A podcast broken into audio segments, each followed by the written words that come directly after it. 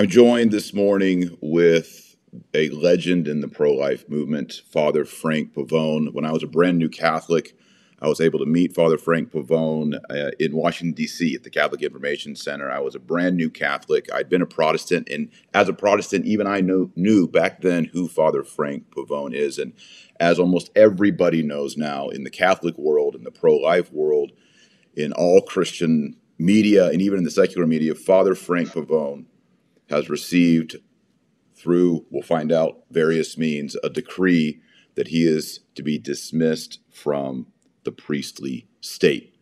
So, Father Frank Pavone, our prayers are with you. Good morning. Welcome. What's going on in your life? What has happened in the past week? Well, Taylor, first of all, thanks so much for having me. And I know you've spoken about my situation in previous broadcasts over these recent days, and everybody appreciates that, especially here at our Priests for Life team. Uh, what's happened over the past week is simply an extension of what's happened over the past 21 years. And the reason I say 21 years is that after I had led Priests for Life for about eight years, from 93 to a 2001, uh, some of the bishops started to get pretty uncomfortable because we were growing in size and influence. I had spent two of those years working at the Vatican, establishing the Priests for Life internationally under John Paul II. And, uh, you know, these these bishops um, got some of them nervous that oh, they weren't controlling Priests for Life, the finances, the messaging, the influence over the Catholic pro life movement and beyond, as you just described. And uh, they started making moves to restrict my ministry. Now, if I wanted to summarize it in three simple points, you tell me if this makes sense. At first, they tried to say, well, Father Frank, you have to go back to parish work now. You've worked long enough in Priests for Life. And that was Cardinal Egan of New York in 2001. And I said, with all due respect, I believe this is my vocation. That's what, what I went to Cardinal O'Connor about. This is not just an assignment, this is a vocation. I want to give my life for the unborn. It's as simple as that. And you don't give your life for something and then take it back. Uh, please, I want to do this work. Okay, so th- it wasn't just me pleading. There was an uproar from the from the people who were supporting Priests for Life, and ultimately, we reached a solution where he gave me technically he gave me a parish assignment in a place where they didn't need me uh, so i was con- able to continue leading priests for life. Okay. So first they tried to take me away from priests for life. That didn't work. So then they started to try to take priests for life away from me. And you'll remember this there was a period of time about a decade ago where uh, they tried to start questioning or the finances of Priests for Life. This is a favorite tactic of the other side. You know, you want to discredit someone, call their finances into question. Well, that didn't work either because we kept sending them clean audits that we get from our annually from our independent auditing firm. And uh, the Vatican itself looked at our finances and said they were in good order. So that didn't work. So if they can't take Father Frank away from Priests for Life, and they can't take Priests for Life away from Father Frank, maybe they have to take the father away from Frank. And that's this move that they're just doing now. And all of it is motivated by the same thing it's a cancel culture within the church, just like we see in politics. It's a weaponization of otherwise legitimate processes in the church against ideological opponents. It's an effort to blunt the impact of this ministry on the church. Although, despite the fact that we're helping the Holy See to this day, we very substantially help the Pope's mission at the United Nations, the Holy See mission. We very substantially help the Secretariat of State in international pro life matters. We run, as you know, the largest ministry for healing after abortion. We're helping the clergy, we're, we're mobilizing the people. So what about all this good work do they not do they not support? There are some that have a problem. They need to explain for themselves what it is. But this, in a nutshell, is how uh, and why uh, we've gotten to this moment now where they're saying, "Oh, you can't be a priest anymore." Yeah, one of the interesting things. I mean, I've I've read almost everything I get my hands on. I've scoured the internet. Is the detail that there is no appeal for you. Ah, is this canonically even possible that we've made this decision and there is now no appeal? Well, Taylor, I'm glad you bring that up because a lot of people are, are concerned about that. As you know, canonically, uh, the Pope is the highest authority, the highest human authority in the church. So if you get a case that's signed off by him, there's no technical canonical appeal. But that doesn't mean it can't be changed. And, and see, this is the distinction that that people need to make. Of course, it can be changed. What the Pope does, the Pope can undo, and that's that's the approach I'm taking right now. My next step is to say to make an appeal personally and directly to Pope Francis. The, everything that's happened so far has gone up through the congregation or the dicastery for clergy. Okay, fine. There's the canonical processes. It ends with the Pope, but then you go back to the Pope personally and say, why you you you you ask him to change this. Uh, and my reason is very simple. I want to continue being a priest and continue being a pro-life leader. And there's a whole bunch of people out there who think that the same thing should should should be. Uh, secondly, is let's say this pope doesn't agree to change that. There's going to be a pope after him. And you can be sure that on the first day that new pope is installed, he's going to hear about my case. I also know that that some close advisors of the pope have been advising him that there's a better way to solve this problem, which is let Father Frank go under a supportive bishop. You know, the Bishop of Amarillo, as you know, has been giving me all sorts of problems. He's been the the, the catalyst for all this trouble. And uh, why do I have to stay with him? The church has processes to to you know for the good of the priest and for the good of the ministry to go under a different bishop. And the Vatican even authorized that to happen for me in the past. So it's like, in fact, they authorized it twice when they saw that that again that bishops were not that I was doing anything wrong, but that they were trying to impede this work with no good reason. The Vatican ruled in my favor uh, uh, more than once. So there's no reason why they can't do that again. So that that's an interesting detail. So if you were laicized by one of the dicasteries or pontifical commissions, then you could appeal it back to the Pope, but are you saying that your decision was made by Pope Francis and therefore there actually is no appeal? Is that is that the structure? Oh yeah, this was signed off on by the Pope. Yeah, we okay. know that. Okay, know so that. this is a yeah. Pope because so many people have said, now is this just Vatican machinery or did Pope Francis himself do this to to Father Frank Pavone? Can you answer that yeah. definitively? Yes, it was definitively. It was Pope Francis. Yeah. Wow. Okay. So that means there is no appeal because he, there's no one higher than the Pope on earth. Of course, our Lord Jesus Christ, we appeal to him. Right, right. But canonically, okay, so you have to convince him. Right. And maybe we can all pray and convince him or await the next Pope. Right. And the other appeal is to the people of God because what happens in the meantime, and this I think is one of the most important things we can convey to the audience, is that the work moves forward the work of Priests for Life, ironically, is work that's mostly done by lay people. It's work that of educating the priest. It's not going into the parishes to take the place of the priest. Then that this would be a problem because I wouldn't be able to go and take the place of the priest if I'm not functioning as a priest. No, it's encouraging. It's giving them the words. It's giving them the the, the insight. It's giving them the the the, the, the tools to preach passionately and compassionately and persuasively from the scriptures uh, the truth about abortion. It's to, for him to mobilize his people to vote for pro life candidates. It's about him inviting the people to the resources for healing after abortion. All of this we are doing and we are going to continue doing without even a moment's pause. This is where I appeal to the people of God. If this is a worthy work, continue to support it. You're not, and I say to our supporters, you're not supporting our work because your bishop told you to. As a matter of fact, Taylor, most of the people are supporting our work because we're doing work that they wish their bishop was doing, but he's not. Yes. So how does this hurt us? It doesn't. We move forward. And uh, I'm confident, though, that we can resolve this because even now, uh, again, some of the Pope's advisors are telling him, you know, this was a bad mistake. And if the Pope sees and if the bishops see that our support not only doesn't doesn't wane but grows, that'll help us make the case to them that this was indeed a mistake. Yeah. Uh, you know, I think we've seen an example of that recently, and I, I spoke about it in another uh, podcast episode. You know, the story with Father Rupnik, the Jesuit, who has these uh, sexual, I don't know if they're molestations, raped, consensual, whatever, but with allegedly nine different nuns and Pope Francis has lifted excommunication in that or yeah, an excommunication, which is even less than what you've received. Even, yeah. In that case, um, why is Father Frank Pavone receiving a much harsher, stricter case? And I think I have the answer to that, and I want to see if you agree with me. I, I think a lot of it has to do with the last election.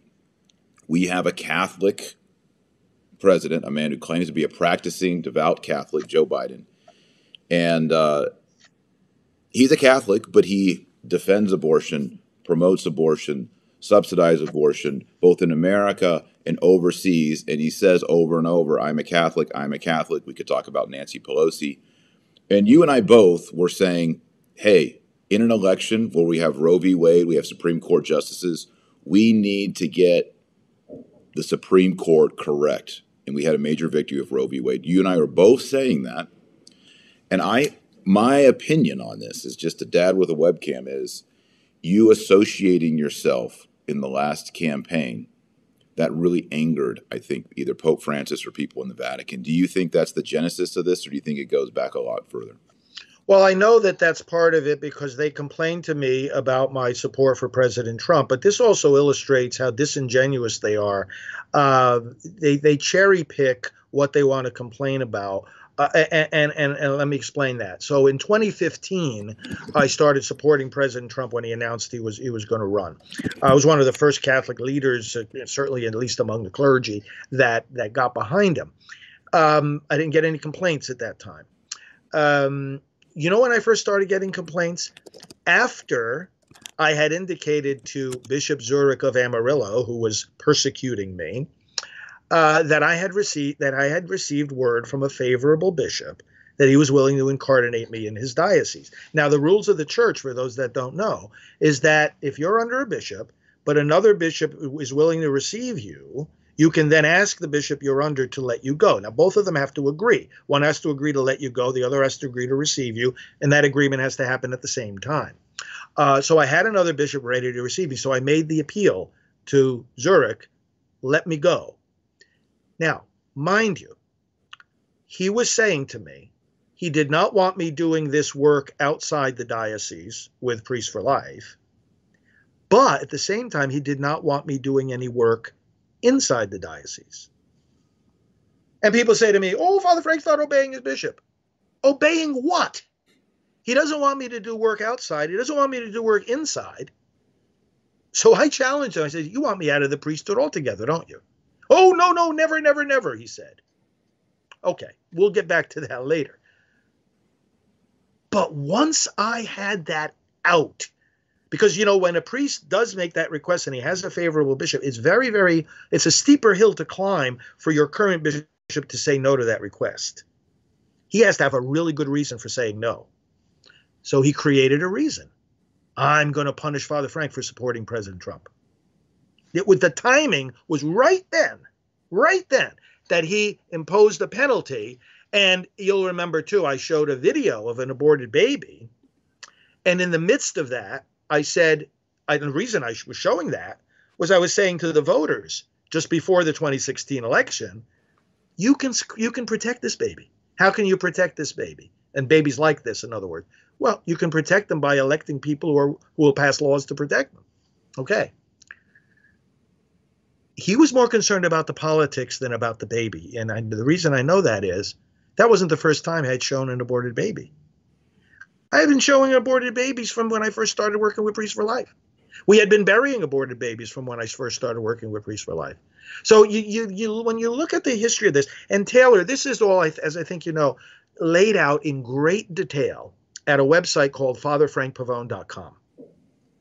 I have the documentation, the links to the letters. I'm revealing everything. I think all this has to be exposed to the light of day. What these what these bishops that are against me don't want to do is they don't they don't want to be specific. You saw in this recent thing, you know, oh, you know, blasphemous communications. We can get into that, but they don't identify what they are. It's like, guys, be an adult, would you please, and identify what it is that you're talking about. So, going back to what you're saying, yes, it, it was the support for President Trump, not only in 2016, but then again in 2020 and I had in both campaigns an official role on, and and, and we were working together on this, uh, the Catholic Advisory Committee, right, and the and the Pro Life Advisory Committee, and um, And then at a certain point, the Vatican said, well, you can't have an official role in the campaign. Now, for some reason, they didn't say that the first time around, but then they said it the second time around. Um, and I said, okay, you know, I want to do things the right way. Uh, what do you want me to do? And they said, well, you have to tell the campaign you can't be on that committee with a, an official title because they had made me national co-chair of pro-life voices for Trump.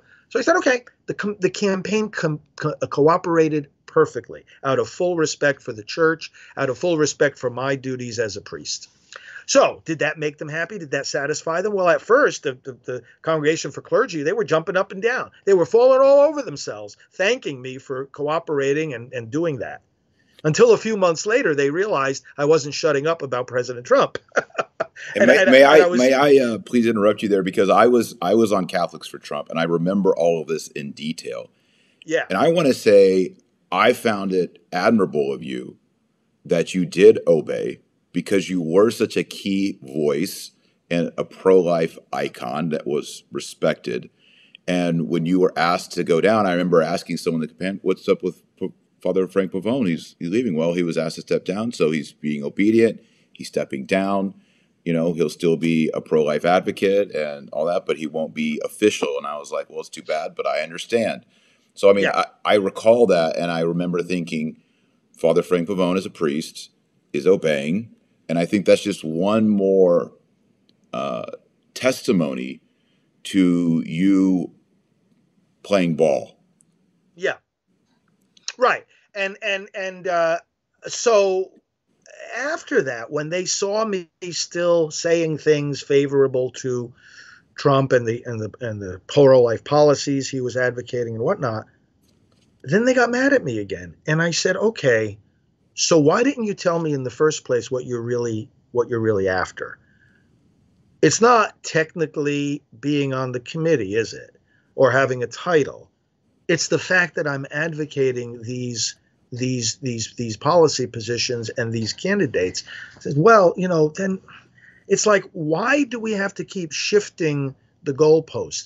Be open, honest, and and straightforward right from the start and let's see what we're dealing with because they it's it's it's one thing to say uh, a priest can't do x y and z specific things it's another thing to say you can't voice your your your your moral judgment about what's going on in politics the church says we have to do that and so this is where where it becomes necessary to to draw a line. I mean, uh, a, a, priest's obedience only covers certain things. You can't tell a human being that they have to to to stifle themselves when it comes to, especially, and in fact, it's just the opposite. We're being ordained precisely to speak the word of God into um, uh, people's lives, including their lives of of politics, and. Um,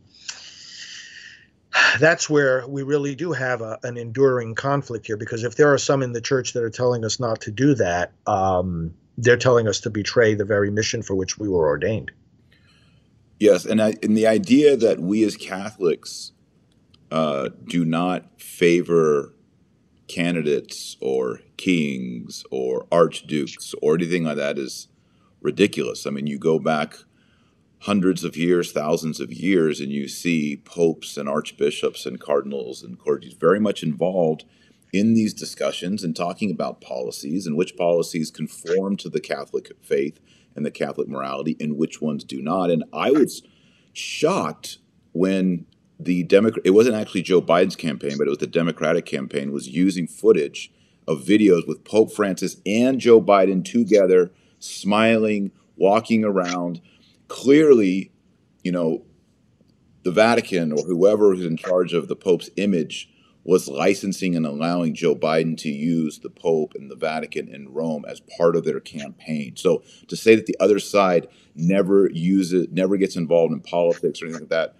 is just is just not the case. And I saw, you know, like I said, you've been doing this for decades, and then all this pressure really starts to get tight on you uh, in that last campaign. And it seems that what they said, which was the blast, I think the wording was blasphemous communications on social media.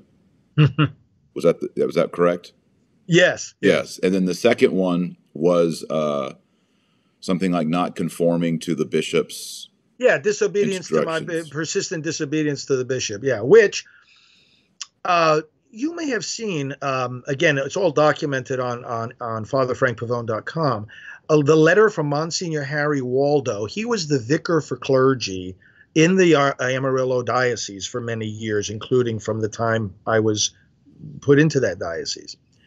His letter, written openly, says that I complied with, obeyed, cooperated with everything they requested of me, everything that the bishop asked. So I don't know why, you know, some people, and now of course the Vatican too, keep saying, "Oh, I'm disobedient." You mentioned the example of the uh, stepping down from the committee, and then there was the other example of when in 2011 this same Bishop Zurek just called me back to the diocese. I was out on the road doing doing the work I do, and he said, "No, no, you got to come back to the diocese." When he called me back to Amarillo, I didn't go to Anchorage. I went to Amarillo. I, I complied and obeyed with that. So, and then, and, and but then I appealed to the Vatican, and they backed me up. They ruled in my favor. They told the bishop, let him do his work. How is that? How is that Father Frank disobeyed his bishop. And there's some of our some of my brothers. What year was that, Father? I'm sorry. What year was what that year? when the when the Vatican said let him do his work? 2012. Okay. 2012. Now, you want to know an interesting story about that? This this illustrates the kind of nonsense I've been dealing with for 21 years. When the Vatican issued that decree saying let Father Frank do his work, there's nothing we find nothing wrong in what he's doing. Bishop Zurek called me on the phone I saw the decree of the Vatican, he said. I'm restoring your faculties. You have full permission to travel, preach, broadcast, and, and just as you've been doing, lead priests for life. Okay. He called EWTN also and told them you can let Father Frank continue broadcasting on the network. Taylor, one week later, he calls me into his office and completely reverses his position says I can't travel, can't preach, can't even con-celebrate mass, uh, uh can't uh, uh, do do the work that I do. And I said, why? He didn't give any reason. Then he writes me a note and he says, oh well, the reason is Archbishop Celso Morga, secretary of the at that time secretary of the Congregation for Clergy, said to me most emphatically, and you can see this email on that website that I cannot restore you to your pro life work until the Vatican does a visitation of Priests for Life. Now, a visitation is not a negative thing, it's a helpful thing. So we welcome the visitation. That was the report I referred to earlier when they said our finances were all in, in good order. So we did the visitation. But when he said that to me, I said, okay, I'm going to go see Archbishop Celso Morga and ask him if this is true, because this was not the message I was getting from Rome. I flew across the ocean. I sat down with Archbishop Morga and I said to him, Your Excellency, I have flown across the ocean to ask you one question. Did you tell Arch did you tell Bishop Zurek that you he could not restore my permission to do this work until the visitation was over?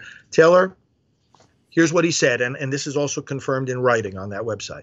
Archbishop Celso Morga said to me, No, I did not tell him that.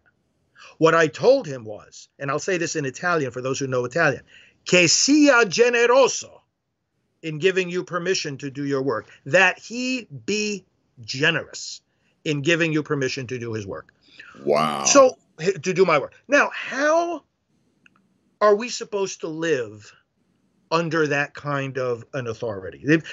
I, I am really, the, you know what? One of the things that annoys me the most about all of this and I really try to be respectful of everybody involved.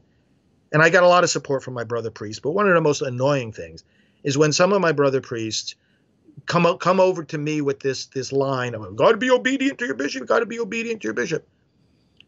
They haven't lived through this.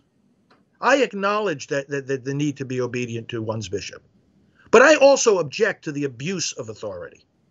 We acknowledge authority, but we have too much respect for authority to let it be abused. Here's a man who lied to me. Either he lied to me or he's completely incompetent at understanding what is being told to him by the Vatican.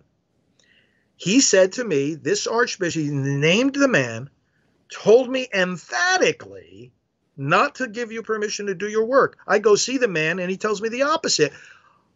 Let's just pause there.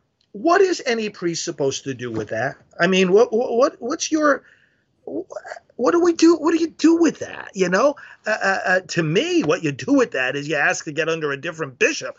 Um, there was another similarly disturbing incident where, in the course of the appeal we made, this was prior to all this. We, like I say, he he restricted my ministry. I appealed to the Vatican. They ultimately ruled in my favor. But in the course of that, Bishop Zurek refused to talk about the question, the point at hand, which was, "Let me go, let me do my work." Uh, rescind your decree restricting my work. He kept talking about internal matters of Priests for Life. That's like if a priest is assigned to be a chaplain at Presbyterian Hospital, um, the bishop has control over whether the priest is assigned as chaplain to that hospital. He doesn't have any jurisdiction over the internal affairs of that hospital. So it's the same thing with our ministry. And he was trying to get enmeshed in the internal workings of our ministry, and our board objected. We're governed by an independent board. So, so here, this is an incredible thing happened. The Vatican sent a letter to me saying, uh, "Please tell the bishop that when you meet with him, you are only to discuss." Whether or not he's going to withdraw his decree. That no other subject of discussion. I go into the meeting, and he starts the meeting by saying, "So I see you you've withdrawn your appeal to the Vatican." I said, "Bishop, uh, I'm not sure what you're talking about. I haven't withdrawn my appeal to the Vatican." Oh, but they wrote to me and they said it right here. And he had his canonical uh, priest sitting right next to him, his advisor. Yeah, they're trying to set you up. Well, no, no. Here's what happened even worse. He said, "No, they told us in this letter that that, that you you you you uh, um, uh, withdrew your appeal." I said, "May I please see the letter?" By the way, I have this posted on the website too, frfrankpavone.com. He shows me the letter. It's the same letter I got. The subject of your conversation should be the rescinding of the bishop's decree. It wasn't saying anything about me withdrawing my appeal. I'm sitting there and I'm saying to the Lord, how do what do I what do I what do I do here? I've got a bishop and his canonical advisor incapable of understanding a simple English paragraph. Do you know what that does to a person's trust in uh, you know, relying on what their bishop says. I, would like to any of those priests that keep saying to me, "Oh, but you have to be obedient to your bishop." Oh, Father Frank, you got to be. I'd like them to live through this just for one day. I've been living through this for 21 years. I'd like to see what they end up saying when they're sitting in front of a bishop who can't understand a simple paragraph in English from the Vatican. How am I supposed to trust him for dealing with all the other matters that, that involved with this? Well, this is the you, same man who's still my bishop today. How can you obey if he's not obeying what's coming down from above him? You're, That's right. Saying he's not obeying. So there's there's things flowing downhill from Rome to you, and he's not obeying or confusing or clouding these communications. Yes. So yes. in reality, you're saying I am obeying. I'm obeying the higher authority in this situation. Exactly. You're the one that's either uh, lying, deceiving, or you can't res- you can't read or interpret English or Italian. Either one of those, yeah. And I, I I don't know which one of which right. one of those it is, but in a sense, it's irrelevant because either one of those situations is pretty bad for the priest. Yeah, yeah. So where do you go from here? People are asking: Is he going to continue to say mass? Can he hear a confession? Um, well, is he a father? Well, is he is he still ontologically, metaphysically a priest? Of course, you are. Um, yeah. What what is until we until Pope Francis changes his mind, and I've asked everyone to pray a rosary for Father Pavones, and I say it again: pray another rosary for Father Pavone. We need at least fifty thousand rosaries for this situation. so until Francis changes, or he goes to his reward, and we have a new pope, what is what are you doing? Well, first of all, I'm continuing full force with my team the work of Priests for Life, which does not involve or require priestly function. And that's most of the work. The broadcasting, the teaching, the publishing, the encouraging of the of the clergy how to preach about abortion, the distribution of our material, the speaking at pro-life gatherings, the you know when I go and give a talk at a pro-life conference, that's not a that's not a priestly function, right? That doesn't require priestly faculties, et cetera, et cetera. So I would say, you know, 90, 95% of our work is unaffected by this and and our team is is undeterred in that as well. And that's where again you know we appeal to the people you know let's just keep doing this work together. As far as the the other 5% is like can i say mass can i can i uh, uh, do any kind of other kind of priestly thing? I'm waiting for guidance because i've gotten nothing. I have gotten nothing. This phone pro-life leaders from across the world have been calling me has any has has the papal nuncio called me? No. Uh, has the vatican called me? No. They're not giving me any guidance whatsoever. And i wouldn't be surprised taylor if if i never hear from them again except when they send me the decree of excommunication because i'm sure that that's what they want to do next. They're going to say oh really? you're still calling yourself father. Oh i'm sure that's what this whole thing I, in fact i was telling people 10 years ago how this was going to how this was going to come down. I said i'm going to find out through the media that they've dismissed me from the priesthood. I said those exact words to my to my colleagues, my canonical team. I have a canonical team here in the U.S. I have one over in Rome. They've been working this through, and I saw the direction this was going. Here, here's the. Let me try to try to help people understand this. It's a one. My experience of this. It's a one-sided narrative. Starting with Cardinal Egan calling me back into parish work. You have to be obedient. Okay, Your Eminence, may I please have a conversation with you as my bishop about my vocation? May I please have a conversation about you with my about my conscience that led me to go to your predecessor to get permission to do this work? May I please have a conversation about you about how the Holy Spirit is leading me to lay down my life for the unborn? May I please have that conversation before you require me to step away from that work. Taylor, you know how many conversations he allowed me to have with him about that? Zero. What about oh, dialogue, though? What about dialogue? All the talk about dialogue and dialogue, accompaniment. Yeah, yeah. Where was that? Where was that? So, um, so there was there was that, and they kept telling me what they wanted and all through the process, now the Vatican did rule in my favor a couple of times, and um, someone over there was listening. But as far as the people against whom I was appealing, it was a pre written narrative. And I predicted this a long time ago, not only that it would happen, but that they wouldn't even tell me about it directly that would hear it from the media. And uh, I'm waiting for Catholic News Agency to answer my question. How did they find out about this before I did? Uh, that it had actually happened. So um, the um, uh, the, so the bottom line is, yeah, the next step will be excommunication altogether because they'll say, oh, well, you see, Father Frank is still talking to the media and he's still calling himself Father Frank and whatnot. You know, they ought to just do what they want to do quickly. It's like like Jesus said to Judas, "What you have to do, do quickly," you know, so we can get on with things. Um, but the next, uh, the no, the, the, next steps here are really very simple. Um, we continue doing the good pro-life work that the Church itself has encouraged and and thanked us for doing in many many occasions, and um, uh, the rest of it, they need to give me the clarity that that that is required for this because I haven't been given any instructions one way or the other. So I was thinking this is the end of the road, laicization, defrocking. You're saying that this is not the end of the road. That right. ultimately they're they're going to hang hang the scarlet letter of E on you, excommunicated. That's what you think is going to happen. I, I, think so. Eventually, I think that's what they want to do. Um, so uh, yeah. Mm-hmm. Okay.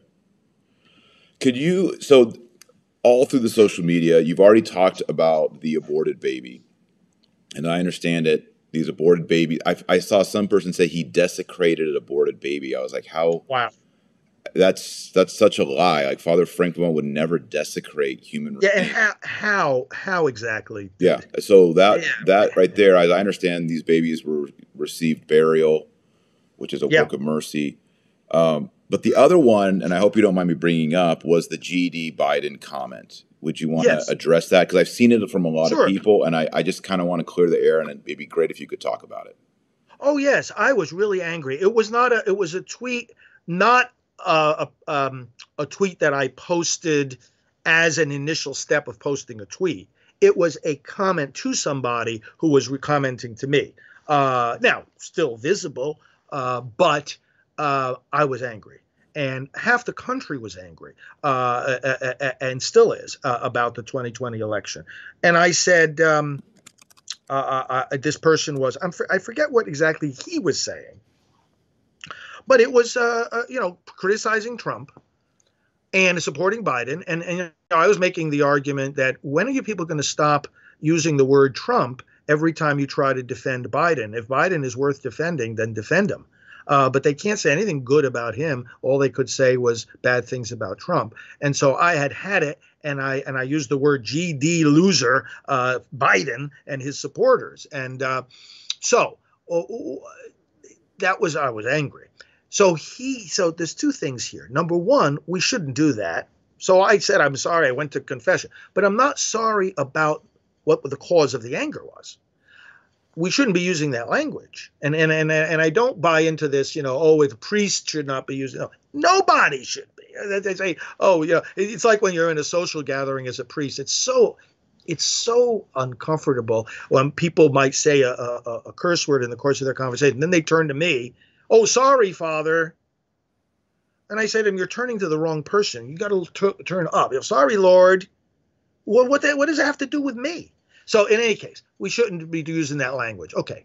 But then the bishop turns it into a into a a, a, a theological argument. God does not damn the Democrats to hell, and therefore you are, you know, as a priest representing an erroneous theological opinion. No, I'm not, Bishop. I'm a human being that sometimes gets mad as hell, and I say things that I shouldn't say. That's what's going on here, and not making some kind of theological uh, uh, uh, condemnation of people. Uh, why would I be doing that anyway? See, again, this is where they how they cherry pick.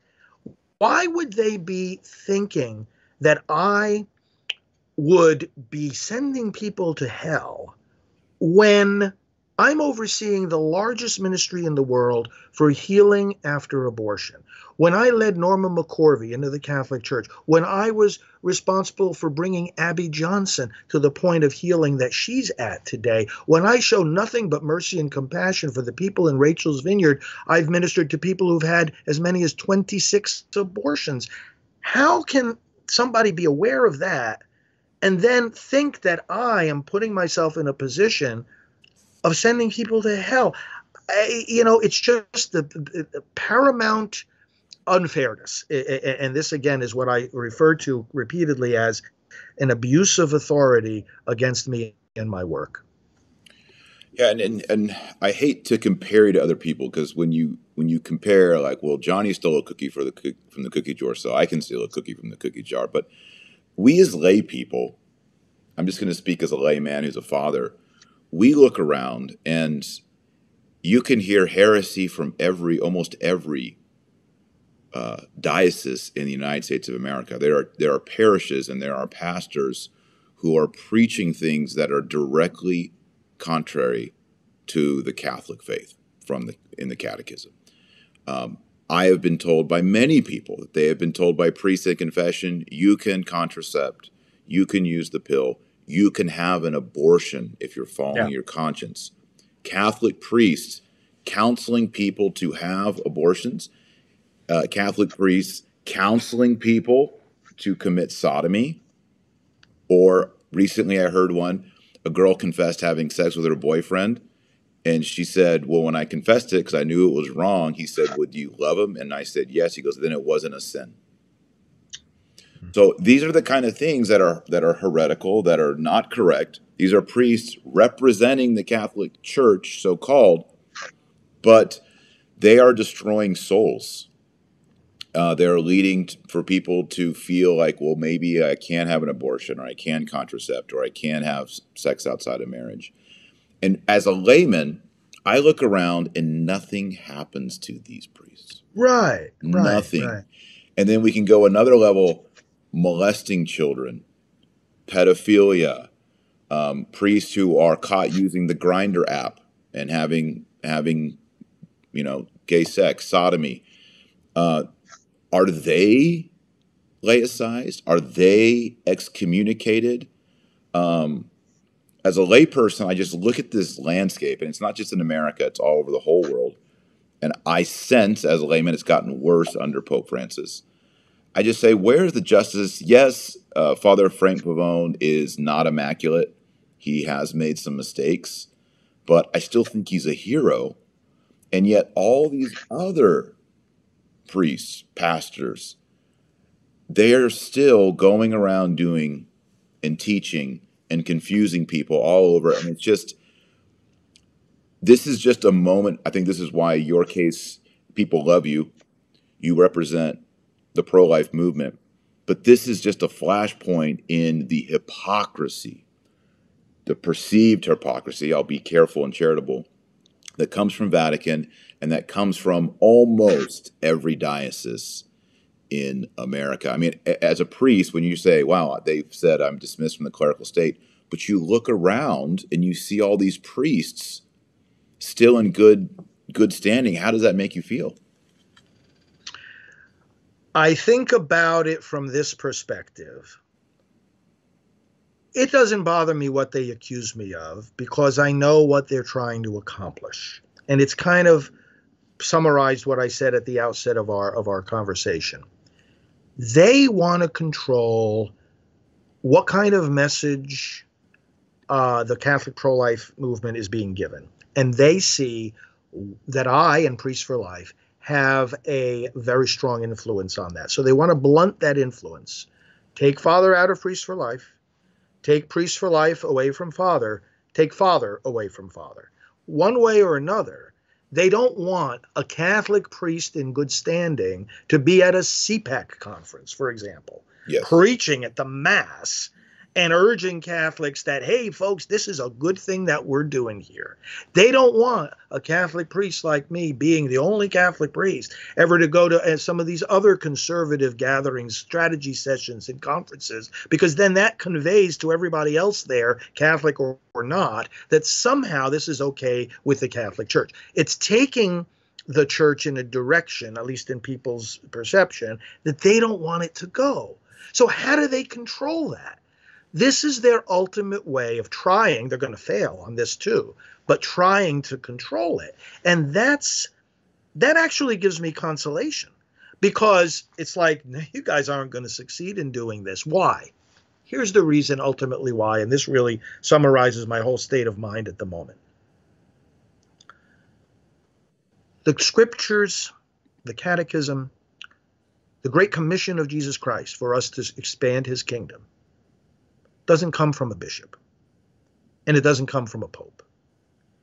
It comes from Jesus Christ and the Holy Spirit that he pours out upon us. We acknowledge the role of authority in the church, we respect it, we defend it.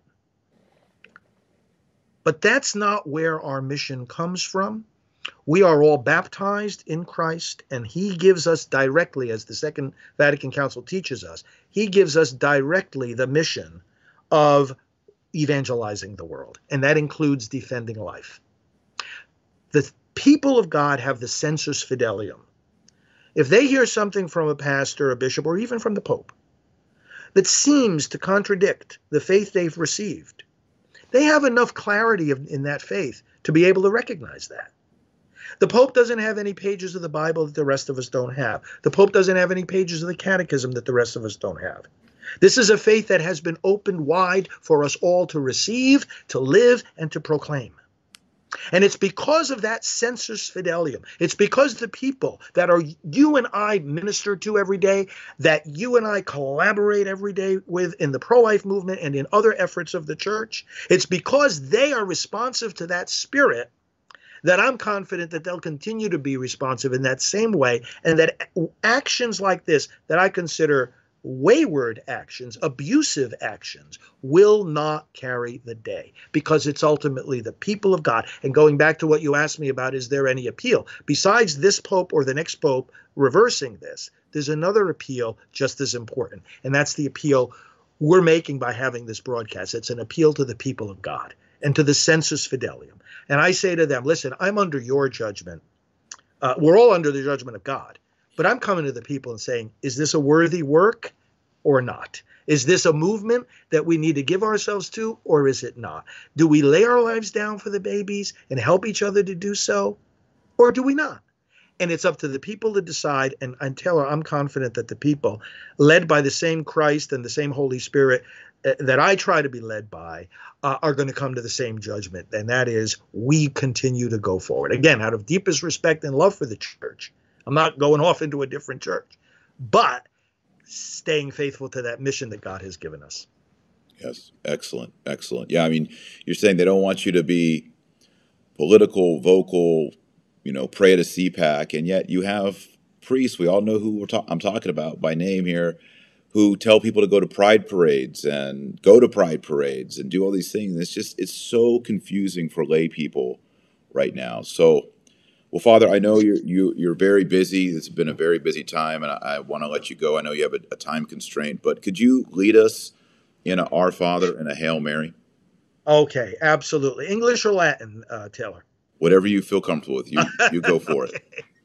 All right. Well, thank you for having me on. Thanks for this opportunity also to pray. In the name of the Father and of the Son and of the Holy Spirit. Amen. Our Father, who art in heaven, hallowed be thy name. Thy kingdom come, thy will be done on earth as it is in heaven. Give us, Give us this day, day our daily bread, and forgive, and us, forgive our us our trespasses, trespasses, as we, as we forgive those who trespass against us. And lead us not into temptation, but deliver us from evil. Amen. Ave Maria, gratia plena Dominus tecum, benedicta tu in mulieribus, et benedictus fructus ventris tui, Iesus. Sancta, Sancta Maria, Mater Dei, ora pro nobis peccatoribus, nunc et in hora mortis nostrae. Amen. Amen. name of the Father, and of the Son, and of the Holy Spirit. Amen. Amen. Well, I want to encourage everyone to go to, can you give the website so I don't mess it up? endabortion.us. Endabortion.us. And then also, is it fatherfrankpavone.com? Exactly. And is father spelled out? It'll work both ways, FR okay. or father. Okay, good. So people can get some of the facts because there's a lot of people on social media right now. They're debating this. Well, what about Father this and what about Father Frank Pavone that and all that? And so FatherFrankPavone.com has a lot of the things that you discussed today, some of the records and the history and timeline. Yep, exactly. So if you everyone watching, you want to get some of these things straight, or if someone says something, you can go to FatherFrankPavone.com and, and get it there. Well, Father, thank you so much. My heart breaks for you. This is very difficult. And I pray, and I ask everyone to, to pray with me and with us that this gets resolved and that this is just something in the history and that you can continue to do your good work for the kingdom as a priest of Jesus Christ, a priest forever according to the order of Melchizedek, and for the pro life movement. So thank you for all your work, and we'll pray for more work to come. Thank you. Thanks for your work. I look forward to staying connected. Thank you. Merry Everybody, Christmas. Remember, our Lord Jesus Christ is the light of the world and the salt of the earth. So go out there and be salty. God bless and Godspeed.